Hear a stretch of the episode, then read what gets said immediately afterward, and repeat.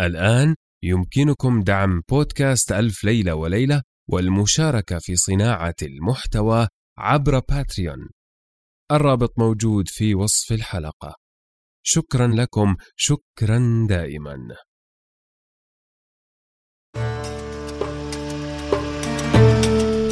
كان يا مكان في قديم الزمان وسالف العصر والأوان ملك يدعى شهريار يحب الاستماع لقصص الإنس والجان وكانت جاريته شهرزاد تقص عليه في كل ليلة قصة. هذا بودكاست ألف ليلة وليلة.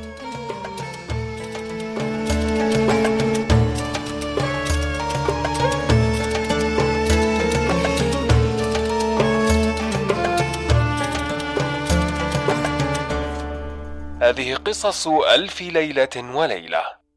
الليلة التاسعة عشرة.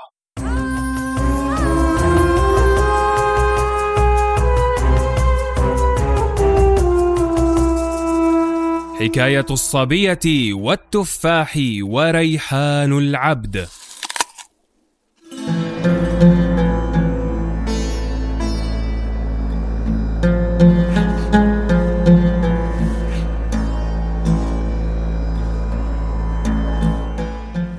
قالت بلغني أيها الملك السعيد أن الخليفة أقسم أنه لا يقتل إلا العبد لأن الشاب معذور ثم إن الخليفة التفت إلى جعفر وقال له أحضر لي هذا العبد الخبيث الذي كان سببا في هذه القضية وإن لم تحضره فأنت تقتل عوضا عنه. فنزل يبكي ويقول من أين أحضره؟ ولا كل مرة تسلم الجره وليس لي في هذا الأمر حيلة. والذي يسلمني في الأول يسلمني في الثاني. والله ما بقيت أخرج من بيتي ثلاثة أيام والحق سبحانه يفعل ما يشاء. ثم أقام في بيته ثلاثة أيام. وفي اليوم الرابع أحضر القاضي وأوصى وودع أولاده وبكى. وإذا برسول الخليفة أتى إليه وقال له إن أمير المؤمنين في أشد ما يكون من الغضب وأرسلني إليك وحلف أنه لا يمر هذا النهار إلا وأنت مقتول إن لم تحضر له العبد. فلما سمع جعفر هذا الكلام بكى وبكت أولاده.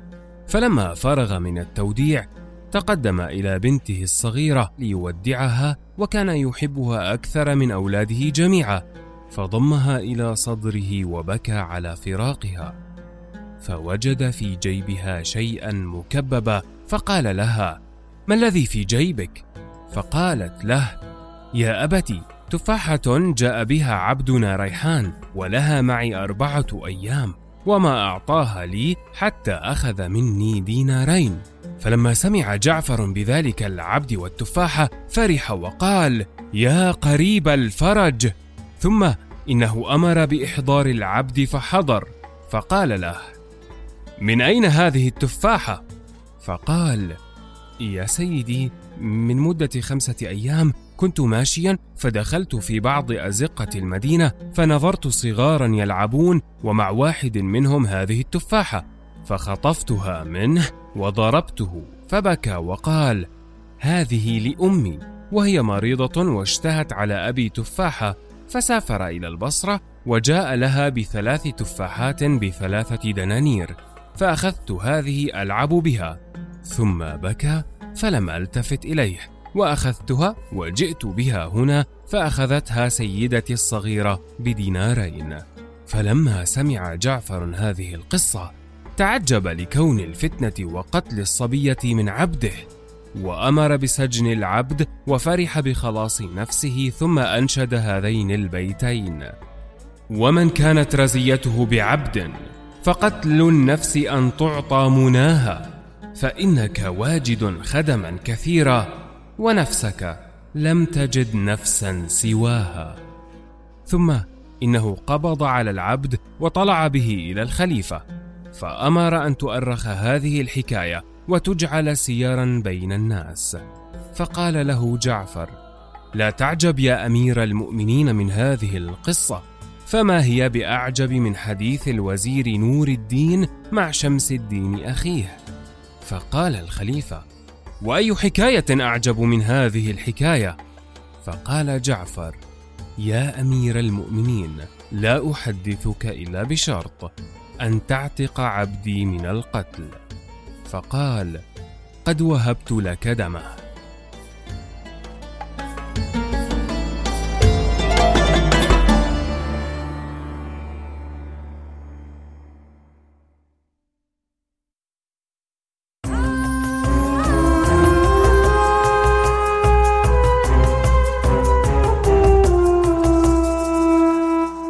حكاية نور الدين مع أخيه شمس الدين.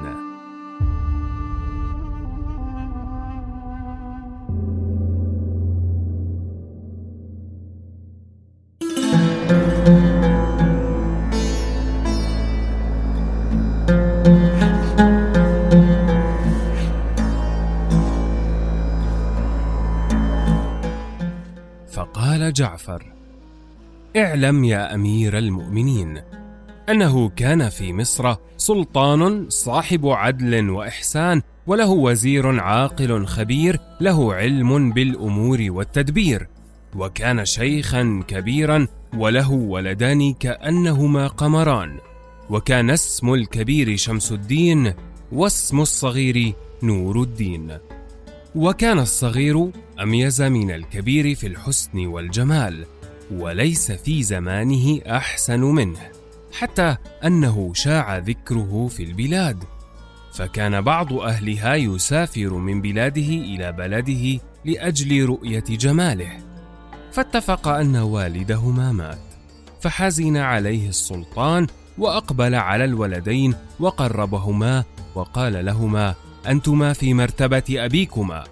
ففرحا وقبلا الأرض بين يديه وعملا العزاء لأبيهما شهرا كاملا. ودخلا في الوزارة وكل منهما يتولاها جمعة.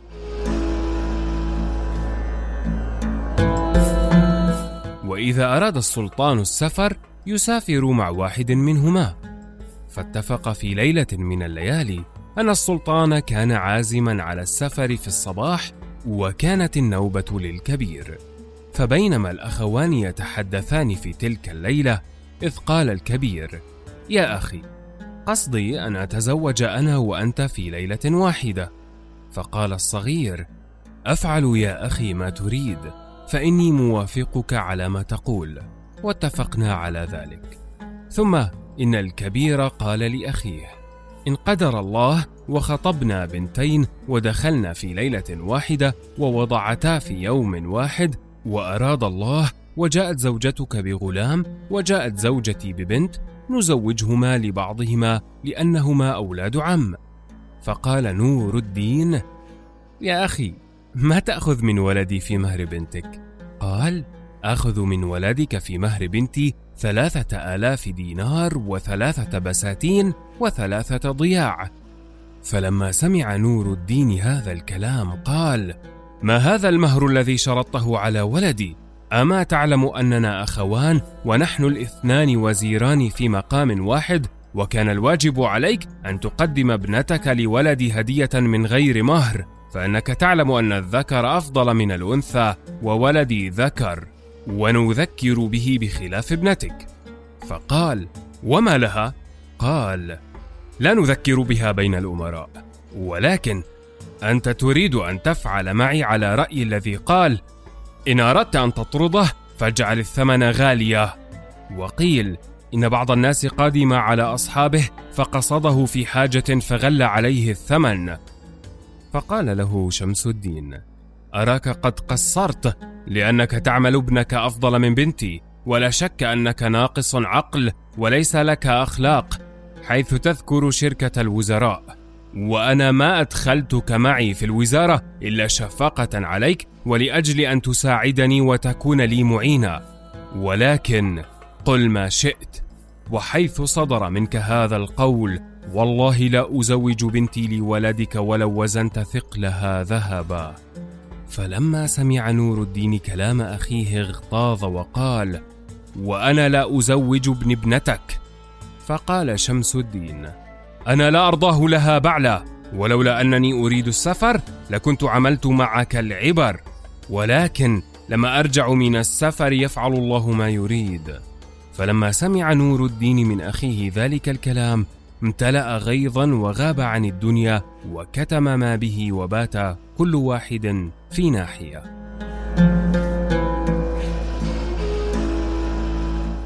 فلما أصبح الصباح برز السلطان للسفر وعدا إلى الجزيرة وقصد الأهرام وصحبته الوزير شمس الدين. وأما أخوه نور الدين فبات في تلك الليلة في أشد ما يكون من الغيظ. فلما أصبح الصباح قام وصلى الصبح وعمد إلى خزانته وأخذ منها خرجا صغيرا وملأه ذهبا وتذكر قول أخيه واحتقاره إياه وافتخاره عليه فأنشد سافر تجد عوضا عمن تفارقه. وانصب فإن لذيذ العيش في النصب. ما في المقام لذي لب وذي أدب معرة. فاترك الأوطان واغتربي إني رأيت وقوف الماء يفسده. فإن جرى طاب أو لم يجري لم يطب. والبدر لولا أفول منه ما نظرت إليه. في كل حين عين مرتقب. والأسد لولا فراق الغاب ما قنصت والسهم لولا فراق القوس لم يصب. والتبر كالترب ملقى في أماكنه والعود في أرضه نوع من الحطب.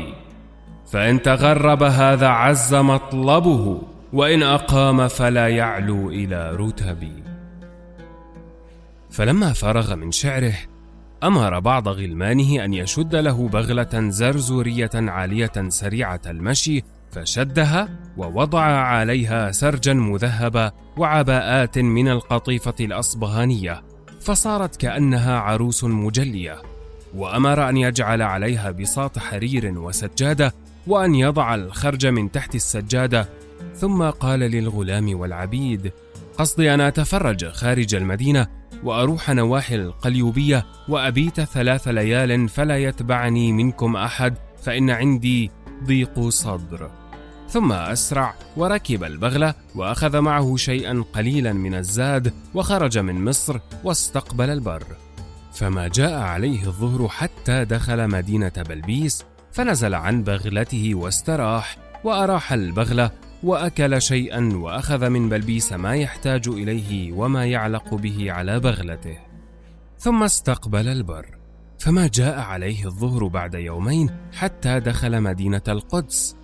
فنزل عن بغلته واستراح وأراح بغلته وأخرج شيئا أكله ثم حط الخرج تحت رأسه وفرش البساط ونام في مكان والغيظ غالب عليه.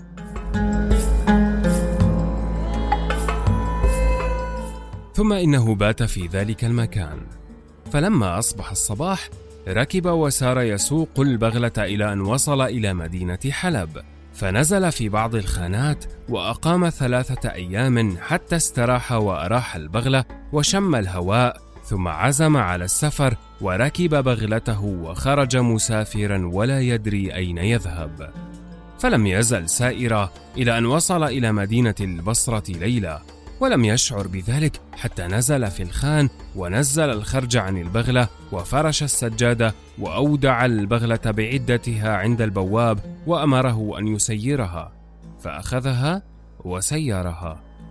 فاتفق أن وزير البصرة جالس في شباك قصره فنظر البغلة ونظر ما عليها من العدة المثمنة فظنها بغلة وزير من الوزراء أو ملك من الملوك فتأمل في ذلك وحار عقله وقال لبعض غلمانه ائتني بهذا البواب. فذهب الغلام وأتى به إلى الوزير فتقدم البواب وقبل الأرض بين يديه وكان الوزير شيخا كبيرا فقال للبواب من صاحب هذه البغلة وما صفاته؟ فقال البواب يا سيدي إن صاحب هذه البغلة شاب صغير ظريف الشمائل من أولاد التجار عليه هيبة ووقار. فلما سمع الوزير كلام البواب قام على قدميه وركب وسار إلى الخان ودخل على الشاب. فلما رأى نور الدين قادما عليه قام على قدميه ولاقاه واحتضنه ونزل الوزير من فوق جواده وسلم عليه فرحب به وأجلسه عنده وقال له يا ولدي من أين أقبلت؟ وماذا تريد؟ فقال نور الدين يا مولاي إني قدمت من مدينة مصر وكان أبي وزيرا فيها وقد انتقل إلى رحمة الله وأخبره بما جرى له من المبتدأ إلى المنتهى. ثم قال وقد عزمت في نفسي أني لا أعود أبدا حتى أنظر جميع المدن والبلدان. فلما سمع الوزير كلامه قال له يا ولدي لا تطاوع النفس فترميك في الهلاك فإن البلاد خراب وأنا أخاف عليك من عواقب الزمان. ثم إنه أمر بوضع الخرج على البغلة والبساط والسجادة وأخذ نور الدين معه إلى بيته وأنزله في مكان ظريف وأكرمه وأحسن إليه وحبه حبا شديدا وقال له يا ولدي أنا بقيت رجلا كبيرا ولم يكن لي ولد ذكر وقد رزقني الله بنتا تقاربك في الحسن وقد وقع حبك في قلبي. فهل لك أن تأخذ ابنتي جارية لخدمتك وتكون لها بعلا؟ فإن كنت تقبل ذلك أطلع إلى سلطان البصرة وأقول له إنك ولد أخي وأوصلك إليه حتى أجعلك وزيرا مكاني فإني بقيت رجلا كبيرا. فلما سمع نور الدين كلام وزير البصرة أطرق برأسه ثم قال سمعا وطاعة. ففرح الوزير بذلك وأمر غلمانه أن يصنعوا له طعاما وأن يزينوا قاعة الجلوس الكبيرة المعدة لحضور أكابر الأمراء. ثم جمع أصحابه ودعا أكابر الدولة وتجار البصرة فحضروا بين يديه وقال لهم إنه كان لي أخ وزير بالديار المصرية ورزقه الله ولدين. وأنا كما تعلمون رزقني الله بنتا وكان أخي أوصاني أن أزوج بنتي لأحد أولاده فأجبته إلى ذلك. فلما استحق الزواج أرسل إلي أحد أولاده وهو هذا الشاب الحاضر. فلما جاءني أحببت أن أكتب كتابه على بنتي ويدخل بها عندي. فقالوا نعم ما فعلت. ثم شربوا السكر ورشوا ماء الورد وانصرفوا.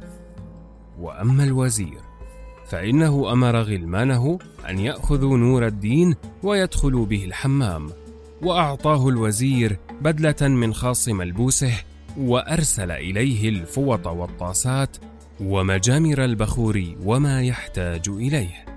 فلما خرج من الحمام لبس البدلة فصار كالبدر ليلة تمامه ثم ركب بغلته ولم يزل سائرا حتى وصل إلى قصر الوزير فنزل عن البغلة ودخل على الوزير فقبل يديه ورحب به الوزير. وأدرك شهرزاد الصباح فسكتت عن الكلام المباح.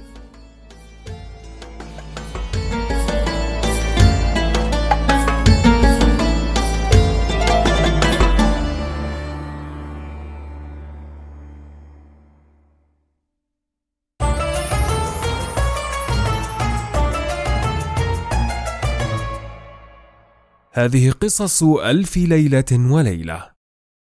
أنا نزار الحمود معكم في قراءة الليالي. لا تنسوا مشاركة الليالي مع من تظنون أنهم سيحبون ذلك. شكرا لكم، شكرا دائما.